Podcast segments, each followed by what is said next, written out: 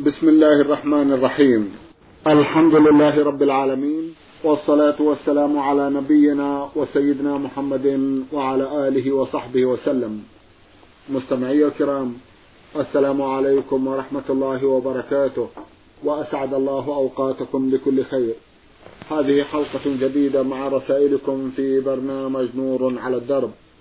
رسائلكم في هذه الحلقة نعرضها على سماحة الشيخ عبد العزيز بن عبد الله بن باز، الرئيس العام لإدارات البحوث العلمية والإفتاء والدعوة والإرشاد. مع مطلع هذه الحلقة نرحب بسماحة الشيخ ونشكر له تفضله بإجابة سادة المستمعين. فأهلا وسهلا بالشيخ عبد العزيز، حياكم الله وبارك فيكم. حياكم الله. أولى رسائل هذه الحلقة رسالة وصلت إلى البرنامج من دولة البحرين المالكية، وباعثها مستمع من هناك يقول محمد سلمان عبد الله.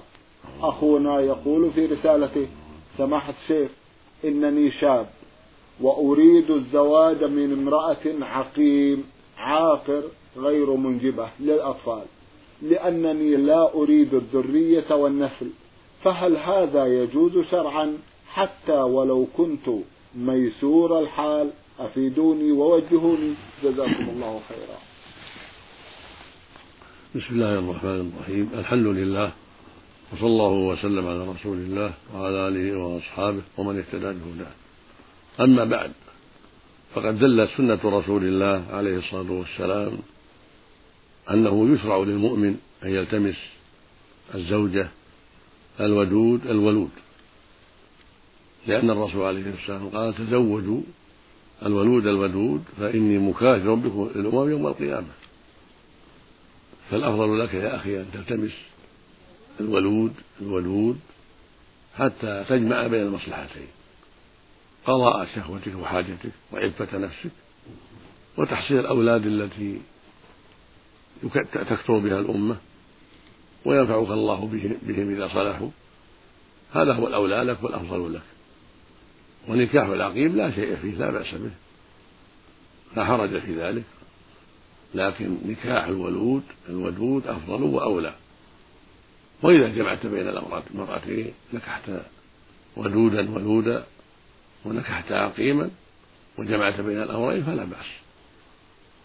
هذا إليك، ونسأل الله أن يوفق الجميع. نعم. اللهم آمين، جزاكم الله خيرا.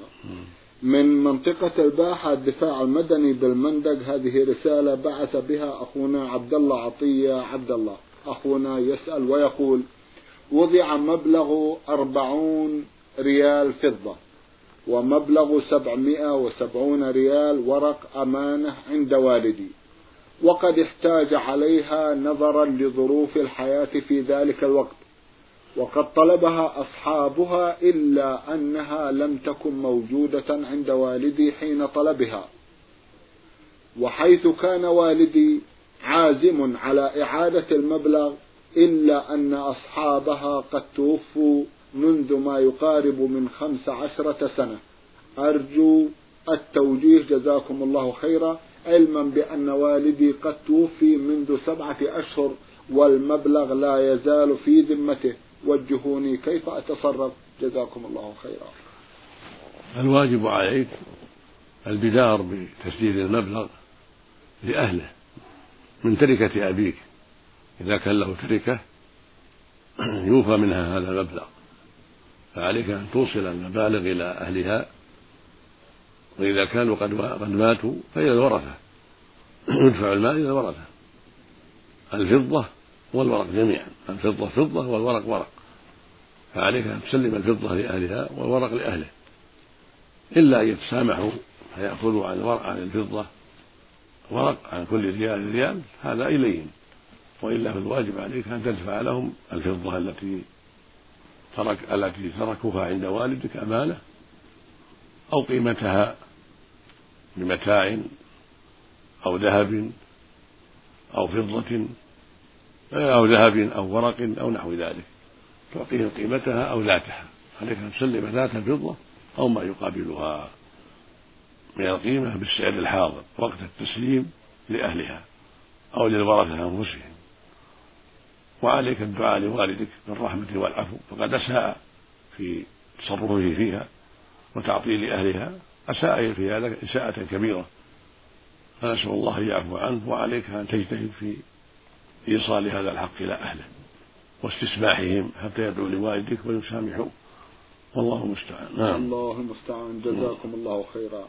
رسالة وصلت إلى البرنامج من المستمع محمود بيرام الياس من العراق، أخونا له جمع من الأسئلة. في سؤاله الأول يقول: إن القرآن لا يشترى، بمعنى أننا إذا ذهبنا إلى السوق لا نقول بكم هذا القرآن، إنما نقول بكم تعطيني هذه الهدية، هل قولي صحيح أم لا؟ وما هي العبارات التي تستحسنون أن نرددها عند هذا المقام؟ لا حرج في شراء المصحف، ولا بأس بذلك في الصحيح من قولي العلماء. فإذا قلت بعني هذا المصحف أو بكم هذا المصحف فلا حرج في ذلك، لأن يعني المصحف لأن القرآن مكتوب في الأوراق، فتشتري الأوراق والجلد الذي فيه القرآن، فلا حرج في ذلك، تشتريه وتنفق به المال وتقرأ أو تحسن إلى الناس بشرائه حتى تضعه في المساجد أو تعطيه بعض إخوانك حتى يستفيد، وأنت مأجور في هذا، ولا حرج في شرائه وبيعه جميعا على الصحيح. جزاكم الله خيرا. يسأل أخونا ويقول: ما هي الأحاديث القدسية؟ أرجو أن تفسروا معناها وتعطوني مثالا على ذلك، جزاكم الله خيرا. الأحاديث القدسية هي التي تنسب إلى الله عز وجل، وأنها من كلامه سبحانه وتعالى، يقال لها قدسية، وليست من جنس القرآن. القرآن معجز ويتعبد بتلاوته ويقرأ في الصلوات، أما الأحاديث القدسية فهي منسوبة إلى الله عز وجل، ولكن ليس لها حكم القرآن، ولكنها من كلام الله سبحانه وتعالى. ومن ذلك ما ثبت في صحيح مسلم عن أبي ذر رضي الله عنه عن النبي عليه الصلاة والسلام أنه قال: يقول الله عز وجل: يا عبادي إني حرمت الظلم على نفسي وجعلته بينكم محرما فلا تظالموا، يا عبادي كلكم ضال إلا من هديته فاستهدوني أهدكم، يا عبادي كلكم عار إلا من كسوته فاستكسوني أكسكم، يا عبادي كلكم جائع إلا من أطعمته فاستطعموني أطعمكم، يا عبادي إنكم لم تبلغوا ضري فتضروني ولم تبلغوا نافعي فتنفعوني، إلى آخر الحديث الطويل. هذا من مما يسمى أحاديث قدسية، لأنها منسوبة إلى الله عز وجل، وهو حديث صحيح. نعم. جزاكم الله خيرا. هل تنصحونني بقراءة كتاب قصص الأنبياء لابن كثير؟ نعم، كتاب الحافظ ابن كثير كتاب جيد، وهو مأخوذ من كتابه البداية، فهي نسخة عظيمة ومفيدة، وهو من خير الكتب، والمؤلف من قراءة العلماء ومن حفاظهم رحمه الله. نعم. جزاكم الله خيرا. عندما يتزوج رجل امرأة يقال إنه يجب أن يصلي ركعتين ركعتين له وركعتين لشريكة حياته. سؤالي: ماذا يقول عندما ينوي في الصلاة؟ أرجو أن تجيبوني، جزاكم الله خيرا. يروى عن بعض الصحابة صلاة ركعتين عند الدخول على زوجته أول ليلة، ولا أعلم في هذا نصا عن النبي عليه الصلاة والسلام، فإن فعل فلا بأس، يصلى ركعتين ودعا ربه أن الله يوفقه ويجمع بينه وبينها على خير، هذا حسن إن شاء الله ولا حرج فيه. وإن صلت هي كذلك ركعتين ودعت الله أن الله يجمع بينهما على خير وهدى، كل هذا طيب، ولكن لا أعلم في هذا حديثا صحيحا عن رسول الله عليه الصلاة والسلام، والأمر في هذا واسع. نعم. جزاكم الله خيرا. رسالة وصلت إلى البرنامج من جدة وباعثها أخ لنا من هناك، يقول المرسل: أخوكم في الإسلام عوض السلمي من جدة. أخونا رسالته مطولة في الواقع، فهمت منها سماحة الشيخ أنه استمع إلى النقاش الذي تفضلتم به عن عقد الزواج على المرأة التي لا تصلي، وكثير من الناس بدأ يتساءل حول هذا الموضوع ويريدون أن يصححوا أوضاعهم، فكيف توجهونهم؟ جزاكم الله خيرا. وذلكم إذا تزوج رجل امرأة لا تصلي أو امرأة تزوجت رجلا واكتشفت أنه لا يصلي، كيف توجهونهم؟ جزاكم الله خيرا. هذه المسألة مسألة عظيمة، وهي ما إذا تزوج الرجل الملتزم المصلي امرأة لا تصلي، أو بالعكس تزوج الرجل المقصر الذي يترك الصلاة تزوج امرأة ملتزمة طيبة تحافظ على صلاتها. فذهب بعض أهل العلم إلى أنه يصح النكاح إذا كان كل منهما لا يجحد الصلاة بل يقر بها ويعلم أنها واجبة ولكنه يتكاسل، وهذا هو المعروف في مذهب مالك وأبي حنيفة والشافعي رحمة الله عليهم. وذهب جمع من السلف إلى أن ترك الصلاة كفر أكبر وإن لم يجحد وجوبها، وهذا ذهب إليه جمع كبير من أهل الحديث رحمة الله عليهم، ورواه عبد الله بن شقيق العقيلي التابعي الجليل عن أصحاب النبي عليه الصلاة والسلام جميعا، وقال إن أصحاب النبي صلى الله عليه وسلم كانوا لا يرى شيئا تركه كفر إلا الصلاة. والعمدة في هذا ما ثبت عن رسول الله عليه الصلاة والسلام أنه قال العهد الذي بيننا وبينهم الصلاة فمن تركها فقد كفر، خرجه الإمام أحمد في المسند وأصحاب السنن الأربع بإسناد صحيح عن بريدة رضي الله عنه. وفي صحيح مسلم عن جابر بن عبد الله الأنصاري رضي الله عنهما عن النبي عليه الصلاة والسلام أنه قال بين الرجل وبين الكفر والشرك ترك الصلاة. وهناك أحاديث أخرى في الموضوع، وهذا القول أصح قولين، وأن ترك الصلاة عمدا كفر أكبر وإن لم يجحد وجوبها في ظاهر الكتاب والسنة. فإذا تزوج الرجل الملتزم المصلي امرأة لا تصلي فإن النكاح ليس بصحيح على الصحيح، فإذا تابت جدد النكاح وله رغبة فيها ولا رغبة فيه يجدد النكاح.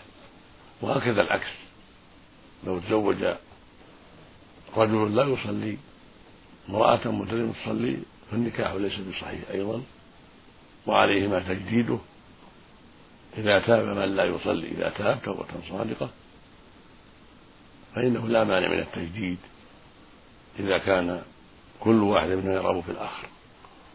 هذا هو المختار وهذا هو الأرجح من حيث الدليل، والله المستعان. نعم، الله المستعان. نعم. جزاكم الله خيرا. رسالة وصلت من المستمع عبد الرحيم احمد حميدان عضو البعثة التعليمية المصرية باليمن الشمالي، اخونا يقول سمعت من احد العلماء الافاضل هذا الحديث ونسأل عن صحته، واذا كان صحيحا فمن هو والد النبي المقصود بالحديث ولماذا ينطبق عليه هذا الكلام؟ نص الحديث: دخل يهودي على النبي صلى الله عليه وسلم وسأله: يا محمد أين أبي؟ وكان أبو اليهودي ميتا، فقال له الرسول: إن أباك في النار. فلما تغير وجه اليهودي قال قال له النبي: أبي وأبيك في النار. هذا الحديث صحيح ثابت في صحيح مسلم عن النبي صلى الله عليه وسلم أنه جاءه رجل فسأله، وليس في الحديث أنه يهودي وإنما سأله إنسان، والظاهر أنه من المسلمين الذين آباؤهم ماتوا في الجاهلية أو بعد الدعوة ولكنه لم يسلم، فسأله قال: أين أبي؟ فقال: إن أباك في النار. فلما رأى ما في وجهه من التغير قال: إن أبي وأباك في النار، يخبره أن الأمر ليس خاصا بأبيه، فكل من مات على الجاهلية فهو من أهل النار، لأنه مات على كفر بالله، إلا من ثبت أنه من أهل الفترة ولم تبلغ بالرسالة ولا دعوة، هذا أمره إلى الله، لكن حكمه في الدنيا حكم الكفار، حكم الجاهلية، لا يغسل ولا يصلى عليه، حكم الجاهلية. لكن إذا كان في نفس الأمر لم تبلغه دعوة ولا رسالة فهذا له حكم أهل الفترات، يمتحنون يوم القيامة على الصحيح، فمن أطاع دخل الجنة ومن عصى دخل النار.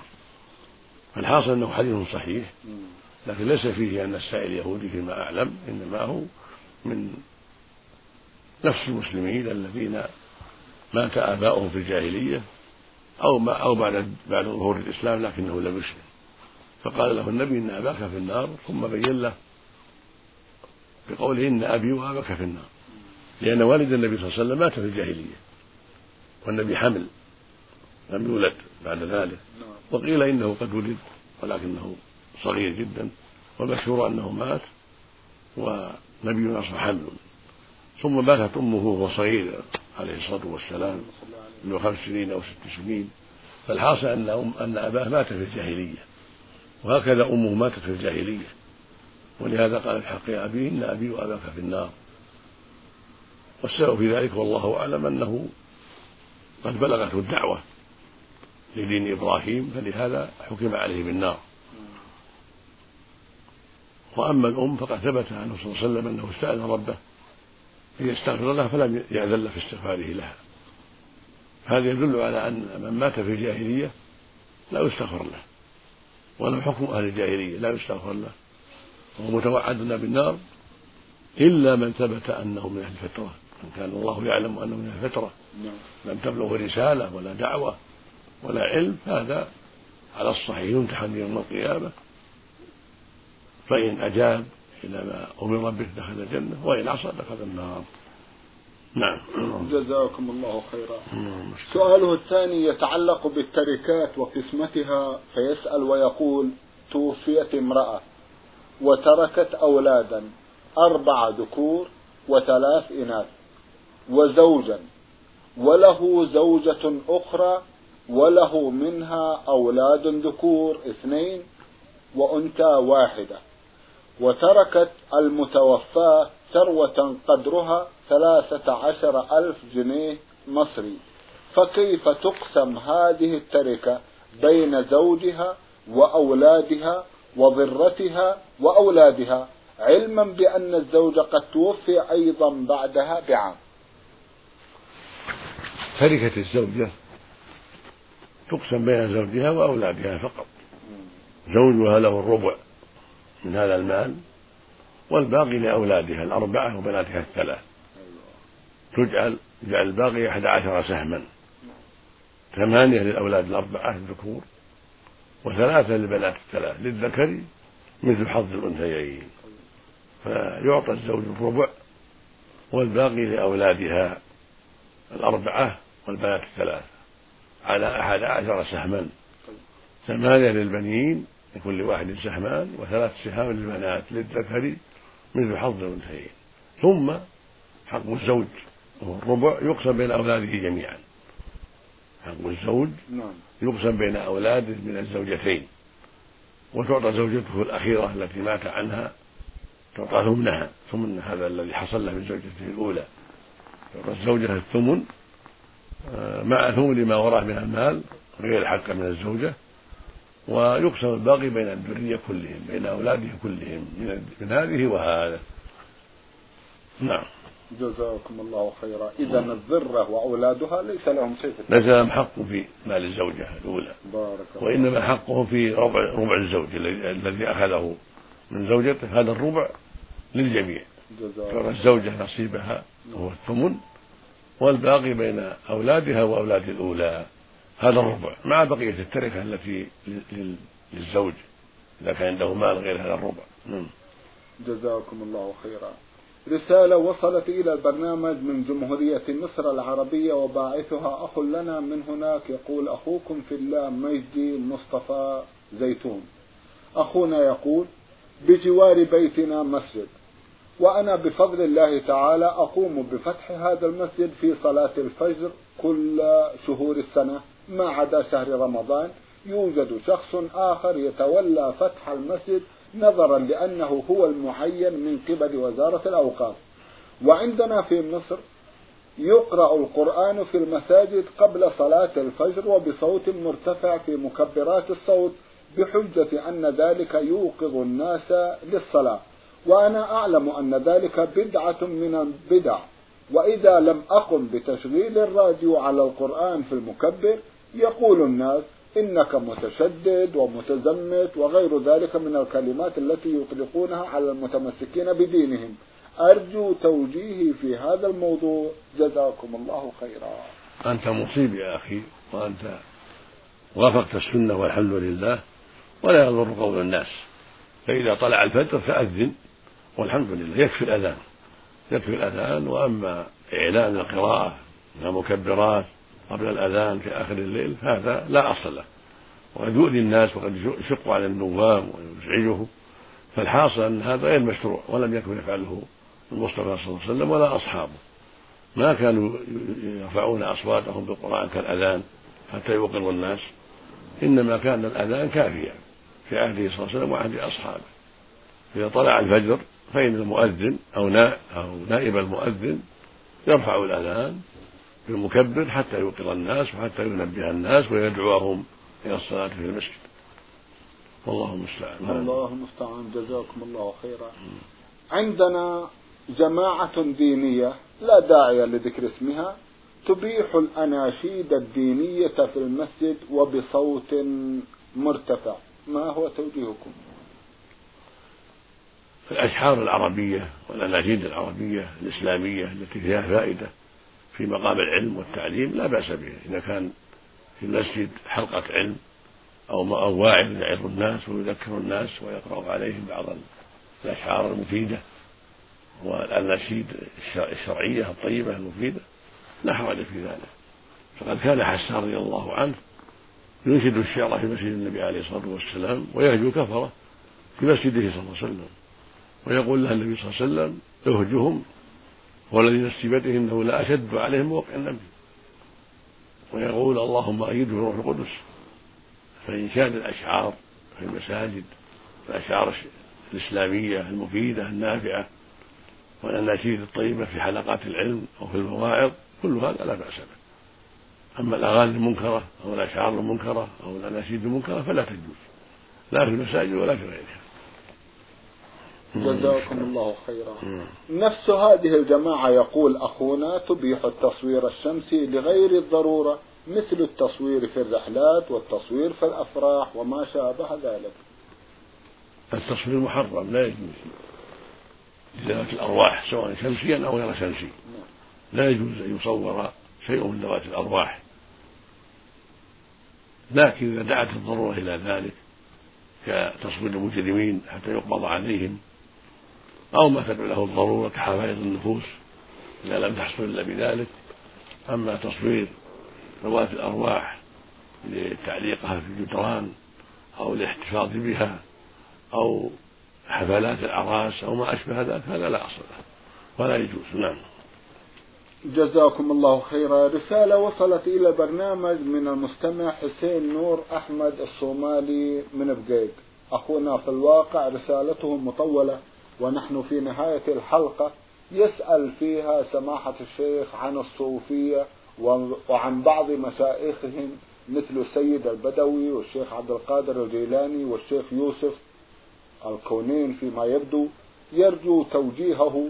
ويذيل رسالته في نهايتها فيقول: هل تصدقون أنني طفت حول حول خشبة مصنوعة بشكل تابوت ولم أكن وحدي، وكان احتفالا نظمته إحدى الجهات، والجهون تجاه هذه الجماعات، جزاكم الله خيرا.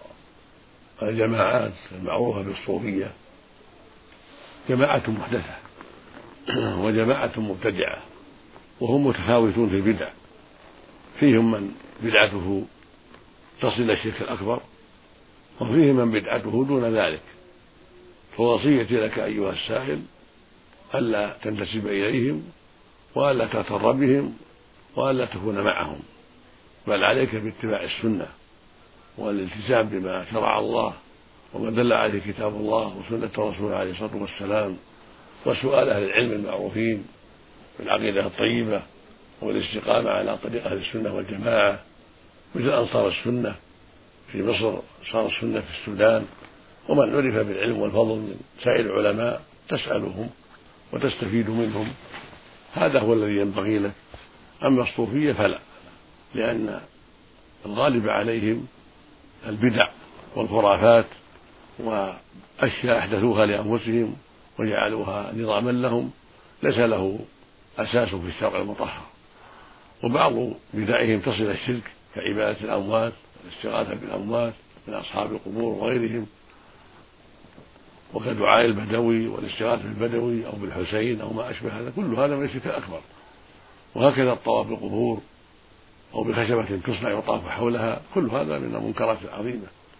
والطواف عبادة لله حول الكعبة، فمن طاف على قبر أو خشبة أو غير ذلك يطوف تعبدا لغير الله، لصاحب القبر أو لمن وضع الخشبة أو للخشبة نفسها يدعوها ويعتقد فيها، صار كفرا أكبر، نسأل الله العافية. فالواجب عليك أن تتبصر في دينك وأن تجتهد في تدبر القرآن الكريم والاكتفاء من تلاوته مع السنة المطهرة والعناية بها، تحفظ بلوغ المرام ومنة الحديث حتى تستفيد، مع سؤال أهل العلم المعروفين بالعقيدة الطيبة والسيرة الحميدة. قد ذكرت لك من جملتهم أنصار السنة في مصر وأنصار السنة في السودان، وهكذا من يعرف بالعلم في بلادك، علم السنة والبعد عن الصوفية والغلو في القبور، هذه علامات أهل السنة. علامات أهل السنة البعد عن الصوفية والبعد عن الغلو في القبور، هؤلاء من هذه من الدلائل على أن العالم من أهل السنة. إذا دعا إلى القرآن العظيم والسنة المطهرة وحذر من عبادة القبور والاستغاثة بأهلها ونحو ذلك، وابتعد عن بدع الصوفية، هذه علامات العالم الملتزم صاحب السنة. نسأل الله لجميع التوفيق والهداية. اللهم أمين، جزاكم الله خيرا. سمعت شيخ يسأل عن أولئك الذين يسافرون إلى القبور وللطواف بها ويعملون الاحتفالات وما شابه. جوابه مثل ما تقدم، هؤلاء الذين يتوجهون القبور سواء كان سواء كانت القبور في بلادهم أو كانت في بلاد أخرى يسافرون إليها لسؤالها أو الاستغاثة بها أو الطواف بقبورهم، يدعوهم ويسألهم حاجاته، كل هذا من الشرك الأكبر. قد شبهوا قبورهم بالكعبة المشرفة وصرفوا عباداتهم لهم دون الله عز وجل، والله يقول سبحانه في كتابه العظيم: وما أمروا إلا ليعبدوا الله مخلصين له الدين حنفاء، ويقول سبحانه: إياك نعبد وإياك نستعين، ويقول عز وجل: فاعبد الله مخلصا له الدين ألا لله الدين الخالص، ويقول سبحانه: فادعوا الله مخلصين له الدين ولو كره الكافرون، ويقول عز وجل: فلا تدعوا مع الله أحدا، إلى أمثال هذه الآيات الكريمات. والنبي صلى الله عليه وسلم يقول: الدعاء هو العبادة، فالذي يدعو الأموات أو الأشجار أو الأحجار أو القبور قد أشرك بالله سبحانه وتعالى. وهكذا إذا استغاث بهم أو طافوا بقبورهم يسألهم حاجته أو ما أشبه ذلك، أو يتعبد بالطواف يتقربوا به إليهم، كل هذا من الشرك الأكبر، نسأل الله العافية. نعم، جزاكم الله خيرا ونفع بعلمكم. سماحة شيخ، في الختام أتوجه لكم بالشكر الجزيل بعد شكر الله سبحانه وتعالى على تفضلكم بإجابة السادة المستمعين، وآمل أن يتجدد اللقاء وأنتم على خير. نرجو ذلك. مستمعي الكرام، كان لقاؤنا في هذه الحلقة مع سماحة الشيخ عبد العزيز بن عبد الله بن باز، الرئيس العام لإدارات البحوث العلمية والإفتاء والدعوة والإرشاد. شكرا لمتابعتكم، وإلى الملتقى، وسلام الله عليكم ورحمته وبركاته.